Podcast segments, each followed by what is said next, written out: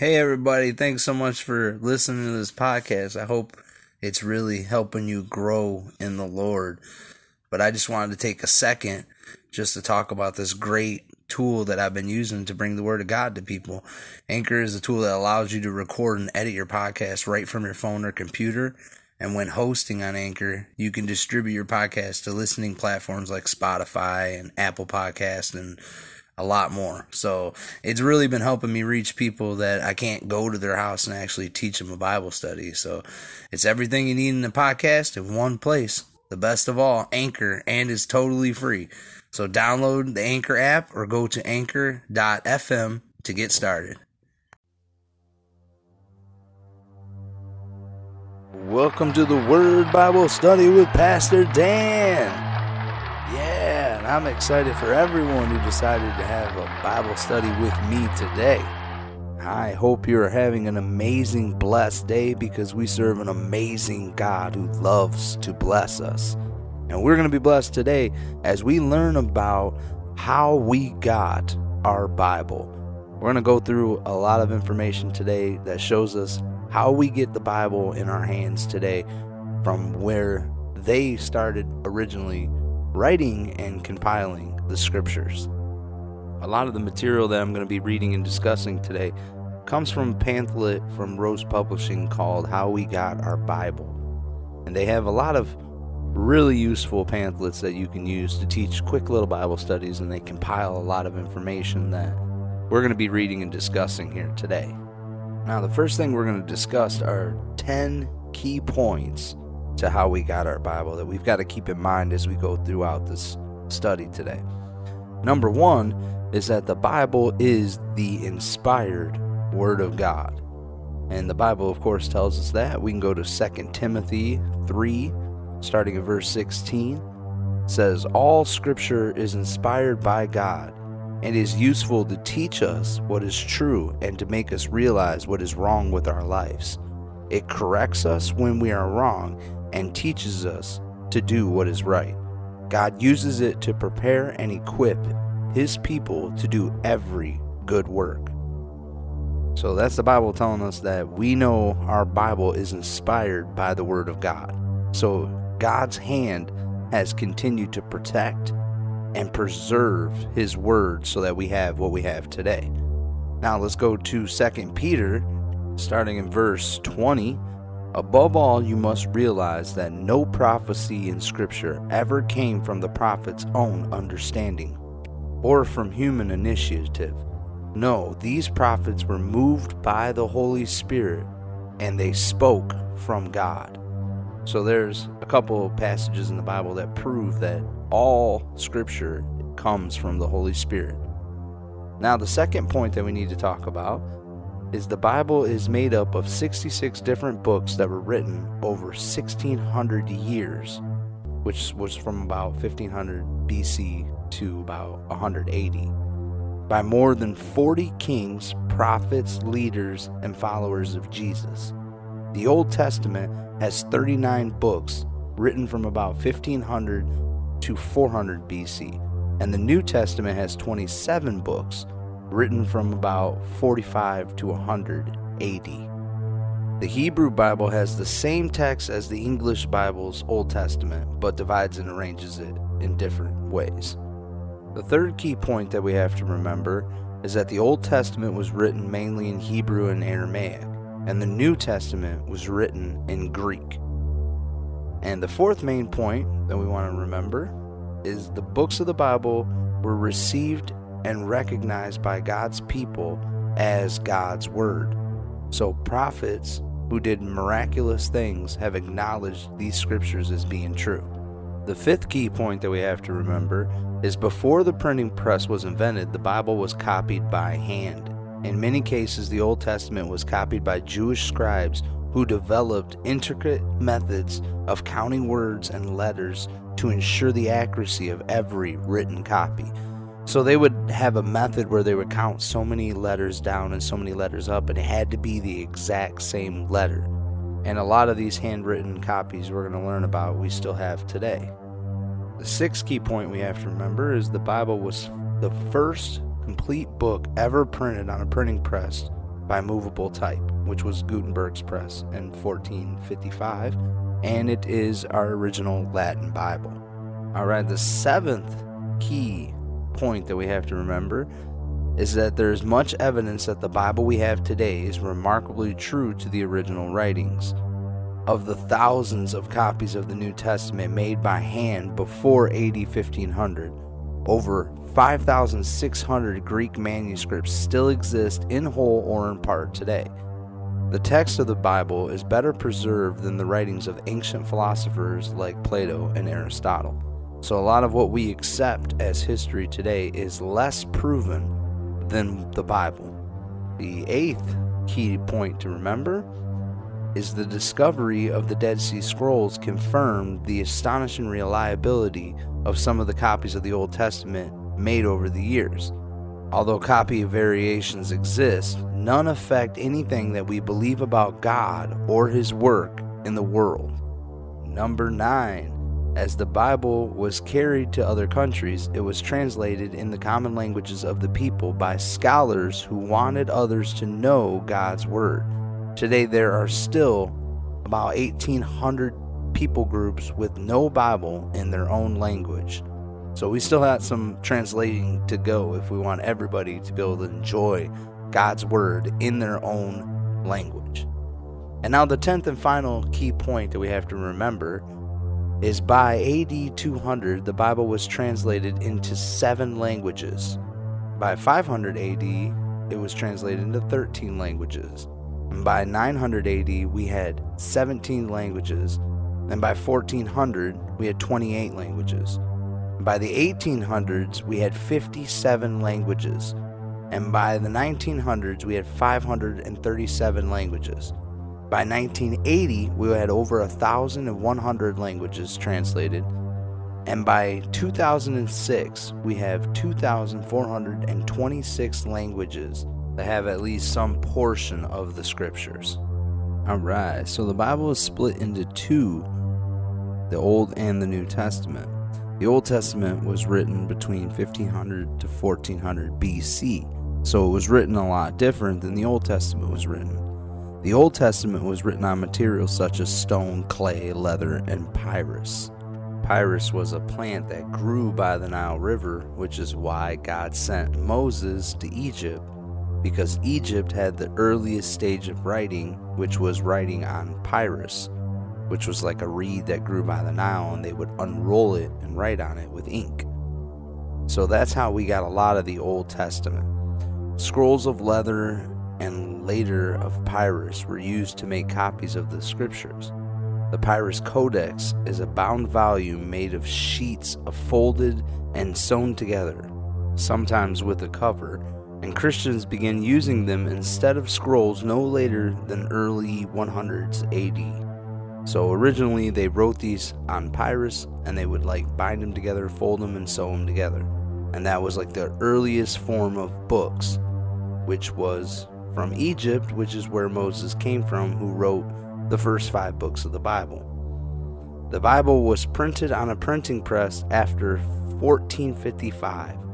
Wycliffe's Bibles were copied by hand on vellum in the 1300s to the 1400s. Each copy took months to produce and cost six months' wages or more just to produce one Bible because they were all copied by hand. The Bible was the first complete book to be printed by Gutenberg's printing press in 1455 AD. So that's how we originally got from the Old Testament to today. It was written on papyrus and stones and clay and leather, and eventually it was translated word by word by hand in the 13 to 1400s. And then, of course, we got the printing press in 1455 and that's when we finally got the actual printed Bible. But the New Testament was written between 45 to 100 AD, and it was written on papyrus as well. The oldest New Testament fragment from John 18 that we have today was copied in Greek on papyrus codex around AD 90 to 150. The New Testament volumes were also written on animal skins they had fine quality animal skins from sheep and goats and calves, and they used it for over a thousand years to make copies of the Bibles from about 300 to 1400 AD. Two of the oldest Vellum copies from AD 300s that exist today in the Codex Vaticanus and in the Codex Sinaiticus. Both of those were written on animal skins and still preserved today. So that was another way that the New Testament was preserved and written was on papyrus and also animal skin. And of course today we have it printed on paper because of the printing press from Gutenberg in 1455. And today we also have digital download. That's something new. We actually have the Bible in digital form now, so you can get it in digital and in paper, and we still print it today. But that's where our Bible came from originally was from papyrus and clay and leather. So clay and papyrus, of course, were more Old Testament. New Testament, they use more of the leather, skin, and the papyrus to record the scriptures on. And again, we still have some of these copies today. We have copies of the papyrus paper that were written in the Old Testament that we can go see in museums, and we still have the New Testament that we've preserved that was on skins and leathers and also on papyrus. So now we're going to jump into a timeline and how we got our Bible. So we're going to go all the way back to 200 BC because that's when we originally started writing down the Bible. We know Moses started writing the Bible around that time. The Old Testament events were written in Hebrew and in Aramaic over centuries. And in Exodus, the Lord told Moses to write in a book everything that he was telling him. So this is how we began with Moses writing. That's why Moses wrote the Torah. And that's why we have it today. It all started, the whole Bible writings began with Moses. So Moses wrote down the Old Testament inspired by God. And then, of course, the rest of the Old Testament includes letters from the kings and prophets. And together with the writings on leather scrolls and other materials, they are called the Hebrew Scriptures of the Old Testament. So that's how all of the Old Testament was compiled. Starting with Moses learning how to write on papyrus, and continuing it through all of the prophets and the kings. They continue to write on leather and other forms of material, but this is where we get the basis of our Bible. Moses wrote the first five books known as the Torah Genesis, Exodus, Leviticus, Numbers, and Deuteronomy. And then from there, of course, we're going to break down an actual overview of the Bible in future Bible studies to come. But for now, that's and that's how we got all the scriptures. They were either written on leather or they were written on other materials that we preserved and continued to hand down from generation to generation, beginning in 2000 BC. And now we're going to move along on the timeline to around 500 BC, where we read about Ezra. And Ezra, we read about in the Bible, he was a priest and a scribe, and he collected and arranged some of the books of the Hebrew Bible, which was the Old Testament, around 450 BC, according to Jewish tradition. And again, we read about this in our Bible where Ezra found some of the old scriptures and he copied them and preserved them. And a lot of these scribes and historians helped preserve the Bible. That's how we got the Septuagint, which is the Greek translation of the Hebrew Bible, the Old Testament. It was translated no later than 100 BC by Jewish scholars in Alexandria, Egypt. That's where they translated a lot of the Old Testament. The word Septuagint means 70, referring to this translations that 70 or 72 scholars translated it. So the reason why it's called the Septuagint is because that tells you how many scholars translated it. And it is often abbreviated LXX, the Roman numerals for 70. So it's known for being translated by several scholars. Its books are loosely arranged by chronological or genre history, poetry and wisdom or the prophets. It includes the apocryphy, which means hidden or unclear, referring to the Jewish religious writings that had never been included in the Hebrew Bible. And this brings us up to about 200 BC. So, this is when we finally get the Septuagint in 200 BC, and this is what a lot of our Bibles have been used to translate from. But before we move on here, let's learn a little bit about the papyrus plant. It's a plant that is cut into strips and pressed into sheets for writing materials. It can be made into a scroll or a codex, and a codex is just like a book. folded pages that are sewn together with a cover, so basically a book. The New Testament books were probably first written on Piper scrolls.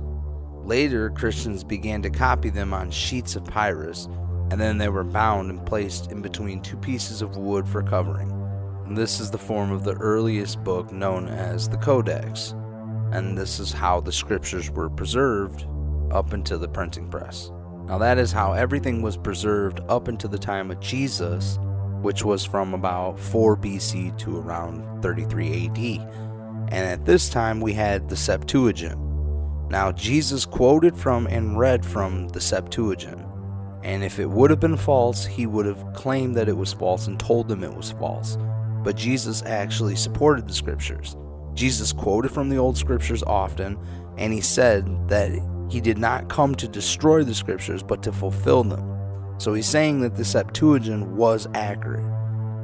He said to his disciples, These are the words which I spoke unto you, that all things must be fulfilled, which is written in the law of Moses and in the prophets and in the Psalms concerning me. So he's quoting here. Then opened he their understanding that they might understand the scriptures. That's Luke 24 44 through 45. So here Jesus is clearly saying that the Septuagint was accurate and it was the Word of God. So, according to the only guy who ever raised from the dead, he says up until this point the scriptures were accurate. And now, around AD 100, the followers of Jesus and the eyewitnesses of the risen Lord Jesus and their close associates wrote the four Gospels Matthew, Mark, Luke, and John. Luke also wrote the book of Acts from a historical point of view, and of course, we have the letters to the Christians, the epistles. And we also have the book of Revelations, which was written between 45 to 100 AD. These writings quote from all but eight of the Old Testament books. Their writings become known as the New Covenant or the New Testament. The new covenant God made with the people was promised in Jeremiah 31, starting at verse 31, which reads, The day is coming, says the Lord, when I will make a new covenant with the people of Israel and Judah. The covenant will not be like the one I made with their ancestors when I took them by the hand and brought them out of the land of Egypt. They broke that covenant, though I loved them as a husband loved his wife, says the Lord. But this is the new covenant I will make with the people of Israel on that day, says the Lord. I will put my instructions deep within them, and I will write them on their hearts. I will be their God, and they will be my people. And they will not need to teach their neighbors, nor will they need to teach their relatives, saying, You should know the Lord. For everyone from the least to the greatest will know me already, says the Lord. I will forget their wickedness and I will never again remember their sins. So, this is where we have the complete Bible around 200 AD, and we have the earliest translations in Latin, Coptic, which is Egyptian, and Syriac, which is from Syria. And of course, at this time, the church fathers accepted these writings from the apostles and their close associates and canonized them and used the word canonical, which means the standard of our faith. So now, as we're moving along this timeline, we come to 300 AD, and the New Testament books are collected and circulated throughout the known world by the time of the Emperor Constantine. He legalized Christianity in around AD 313. By the 1400 ADs, the consensus was already emerged that 27 books could be traced to the eyewitnesses and their close associates. This is confirmed by Athanasius, Jerome, and Augustine, and three church councils, including the Synod of Carthage in around AD 397. So everybody at this time agreed that these books were accurate, especially the 27 books of the New Testament where they were traced specifically to eyewitnesses of these accounts. Jerome started translating the scriptures into Latin around 382 AD, and he finished 23 years later. This translation is called the Latin Vulgate, which remains the official Bible for many centuries for churches in fellowship with the Bishop of Rome. So, this is the Latin Vulgate. We still have copies of this today as well. The Latin Vulgate was the most used Bible for a long period of time. And around AD 500, the Roman Empire declines, and the Germanic migrations begin around AD 378 to 600 AD, which causes many new languages to emerge. And this is where we're going to continue to need multiple translations. So the Masoretes were special Jewish scribes entrusted to the sacred task of making copies of the Hebrew Scriptures, the Old Testament. This was about 8400 to 1000 AD. They developed a meticulous system of counting the number of words in each book of the Bible to make sure that they copied it accurately.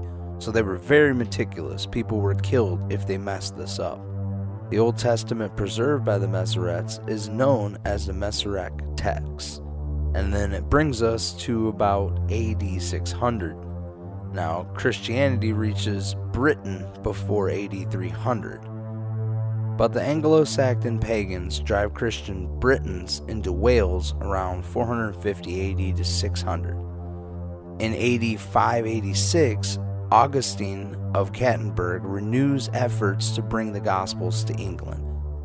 Caedmon, an illiterate monk, retells portions of the scriptures in Anglo Saxon, Old English, poetry, and songs around AD 676. And Elam Sheringham in 709 AD is said to have translated the Psalms. Bede, a monk and scholar, also made Old English translations of portions of the scripture. He died in around AD 35 while translating John's Gospel. And Alfred the Great, king of Wessex, around AD 871 to 901 AD, translated the first 50 Psalms into Old English. So this is where they're starting to translate it into Old English for us. Aldred, the Bishop of Durham, inserts a translation in Northumbrian, a dialect of Old English, between the lines of the Latin Lindisfarne Gospels around AD 950. Alfric was another scribe who translated portions of the Latin Old Testament into Old English around 955 AD to 1020 AD. So they're all translating it from the Latin into the Old English, which is where we're going to get our translations from today. Normans conquered England in 1066 AD, and the Middle English language develops from the mangling of the Old English and the French. No translation of the entire Bible into English was attempted until 1382. Middle English emerges popularized by works such as Canterbury Tales and the Richard Rolle Psalter around 1340, which brings us in our timeline to the 1300s, which is where we're going to learn about John Wycliffe. John Wycliffe was the first English translated Bible. It is translated from Latin in 1382 and it is called the Wycliffe's Bible in honor of the priest and Oxford scholar John Wycliffe. During his lifetime, he had wanted the common people to have the Bible, so he also criticized a number of church practices and policies. His followers, diversely called lollards, which means mumblers, included his criticisms in the preface of the Wycliffe Bible. And we know from history that this Bible is banned and burned. 44 years after his death, his bones are exhumed and reburned for heresy. So they really did not like this guy. The devil did not like the fact that he wanted the Word of God in every person's hand so that you could read the Bible for yourself and see what it says without having other people tell you. And now we're coming to a period in time which we know as the Dark Ages. Because in 1408 in England, it becomes illegal to translate or read the Bible in common English without permission of a bishop. Wow, so you had to get permission to either read or translate the Bible in English in 1408. But also here in the 1400s, we get the first moving printing press with movable metal type in Germany by John Gutenberg. He was the person who invented the printing press.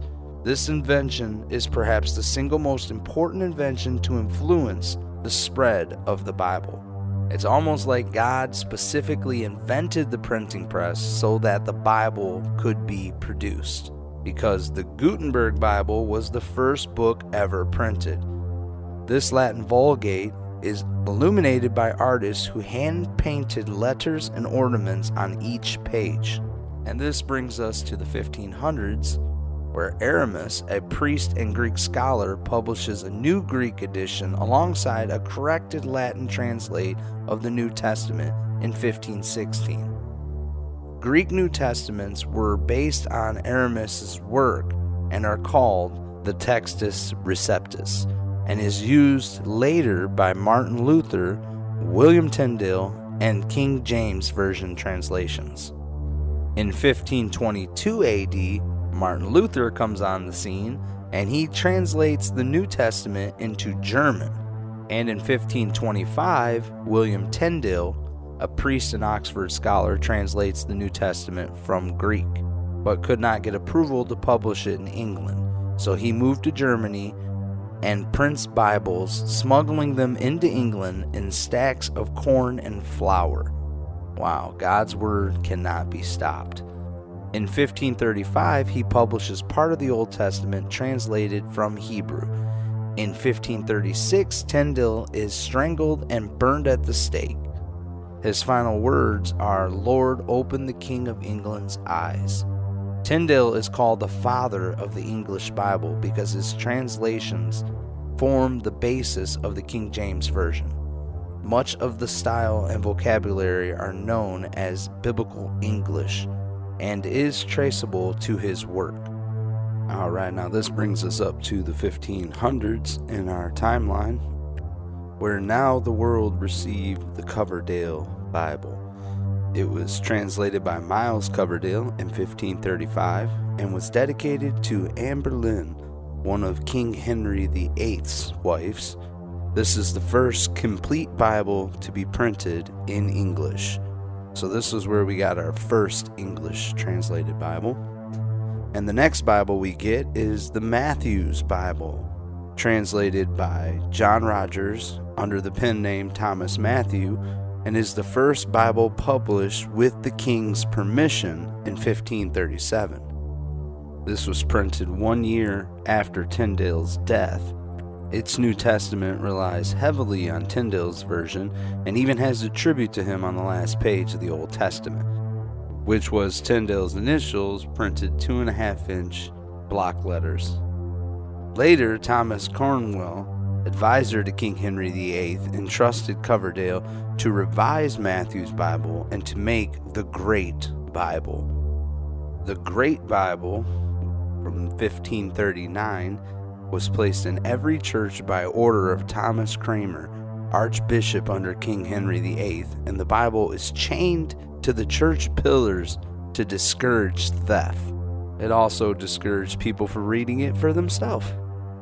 And here we come to 1555 AD, where we come to meet Bloody Mary, England's Queen Mary, who bans Protestant translations of the English Bible, and John Rogers and Thomas Cranmer are burned at the stake, along with 300 men and women and children who are also burned at the stake.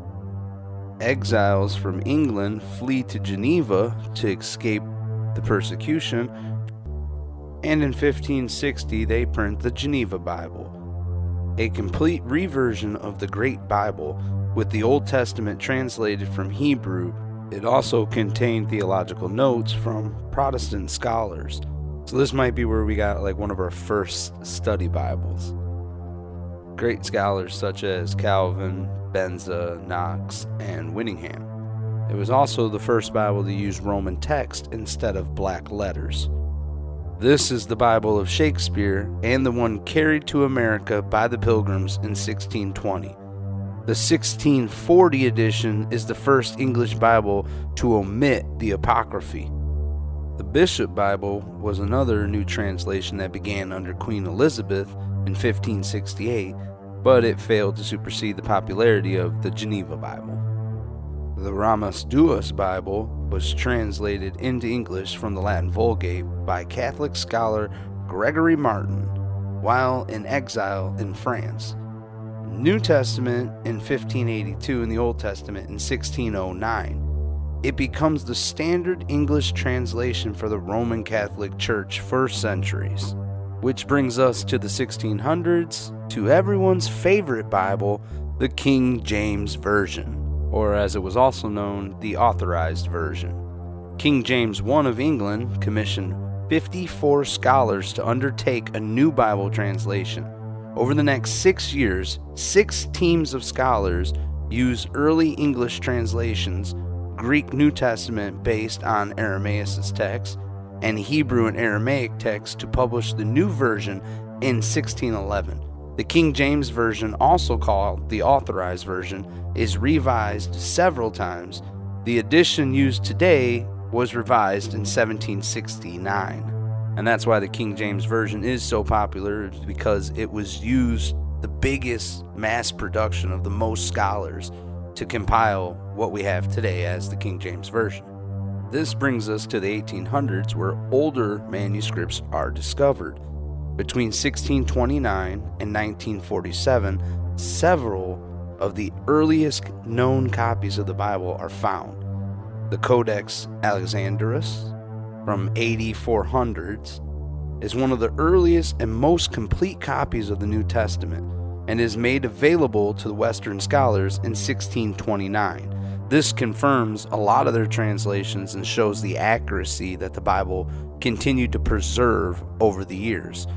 This also allowed them another opportunity to revise some of the editions so that way we could have a better understanding of the Word of God. Next, the Codex Sinaiticus. Earliest complete copies of the New Testament from AD 300s is found in St. Catherine's Monastery near Mount Sinai. This brings us to the revised version in 1885. Scholars in England revised the King James Version to reflect the findings from the manuscripts discovered during the two previous centuries. Their goal is to use more reliable Hebrew, Aramaic, and Greek texts to retranslate words based on the new linguistic information about these languages. Next, the Codex Vaticanus is found, the earliest and perhaps the most reliable copies of the New Testament as early as AD 300s, is released to scholars in 1889. And now in our timeline, we finally come to the 1900s, where the Dead Sea Scrolls were found in caves along the Dead Sea in 1947. Contains some of the oldest known copies of portions of the Old Testament. These copies were made between 100 BC and 100 AD. So you can see here in the 1900s, we have a link bringing us all the way back to the 100 BC copies, proving the accuracy that has been preserved, and again allowing us more reflection into the scriptures so that we can learn more from them in their original form. Among this finding was the scroll of Isaiah that was part of the Dead Sea Scrolls and is the oldest complete manuscript of any book of the Bible copied before the time of Christ. It is remarkably close to the modern Hebrew text, with most of the variants being nothing more than a spelling difference. The Old Testament scroll provides confirmation that the methods used to preserve the Masoretic text were effective. During the 1900s, more than a hundred manuscripts were found in Egypt, proving to skeptics that God can preserve His Word. The Ugaritic grammar is published in 1960s. Ugaritic is an ancient language similar to Hebrew and helps scholars understand Hebrew vocabulary and poetry. So, to give us more of a bigger picture, we had the original manuscripts from the 1500 BCs to the 100 AD. We have the early manuscripts, which were the codexes from 425 AD to about 350 AD, which those were all used in the translations and the copies, the ancient texts to come.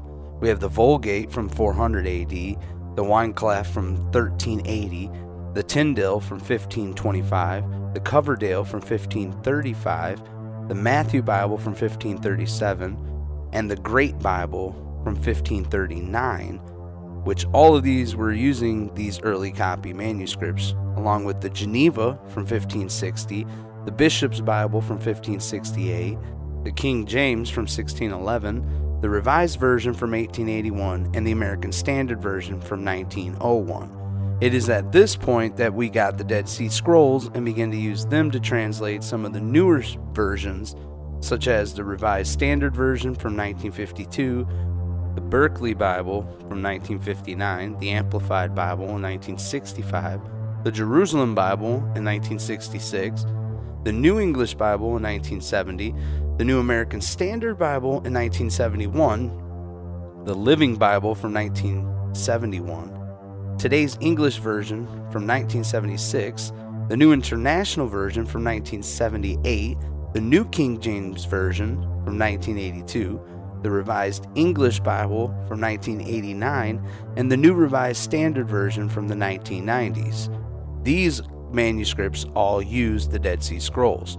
So the argument that a lot of people have today is the difference between the King James and some of the Bibles, like the New Living Translation and the New International Version.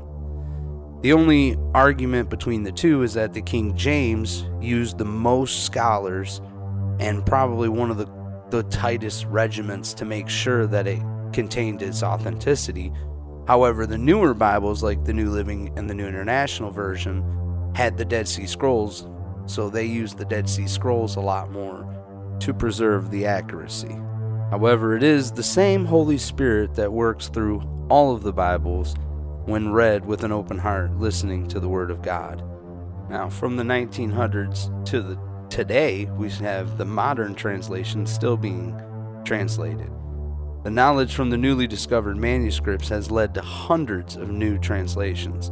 In 1885, the English Revised Version, the British version of the King James Version, in 1901, the American Standard Version, revised of the King James Version in American English. In 1926, the Moffatt Bible, a very popular modern language version.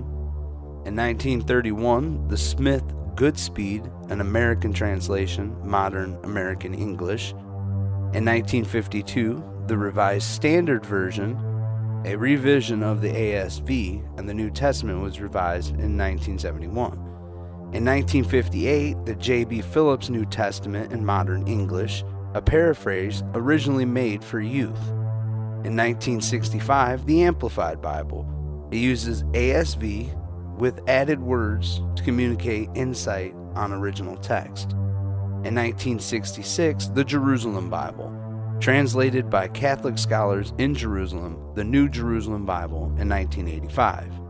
In 1970, the New English Bible, Timeless Modern English, revised in 1989. 1970, the New American Bible, official version of the Roman Catholic Church, revised New Testament in 1986. In 1971, the New American Standard Bible, literal translation updated in 1995. In 1971, the Living Bible, popular paraphrase. In 1976, the Good News Bible, today's English version, a vernacular English translation. In 1978, the New International Version, dignified and readable. In 1982, the New King James Version. This was a modernization of the King James Version using the same manuscripts. In 1987, the New Century Version. This puts biblical concepts into natural terms. In 1989, the Jewish New Testament, English translated using traditional Jewish expressions. In 1989, the New Revised Standard Version, gender neutral revision of the RSV. In 1991, the Contemporary English version, natural, uncomplicated English. In 1995, God's Word, contemporary English. In 1996, the New Living Translation. This is probably one of my favorites. a revision of the Living Bible to make it a translation. This one seems to put it in the most easy to understand terms, at least for me. In 1996, the New International Reader's Version, a simplified version of the NIV with a third or fourth grade reading level. In 2001, English Standard Version, a literal up to date of the RSV. In 2002, The Message, a paraphrase from the original language. 2004, Holman Christian Standard Bible, balance between word for word and thought for thought. In 2005, today's New International Version, a modernization of the New International Version. And in 2005, the New English Translation, available only on the internet with extensive translator notes. So, that is a complete overview on how we got our Bible, how it was preserved over the ages, and how each translation came to be.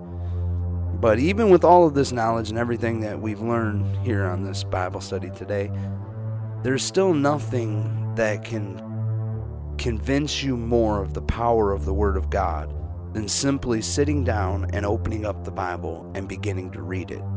The first time I ever read my Bible, I remember thinking that my life is never going to be the same. And I, again, the best advice I can give to anybody who hasn't started reading their Bible is start in the New Testament.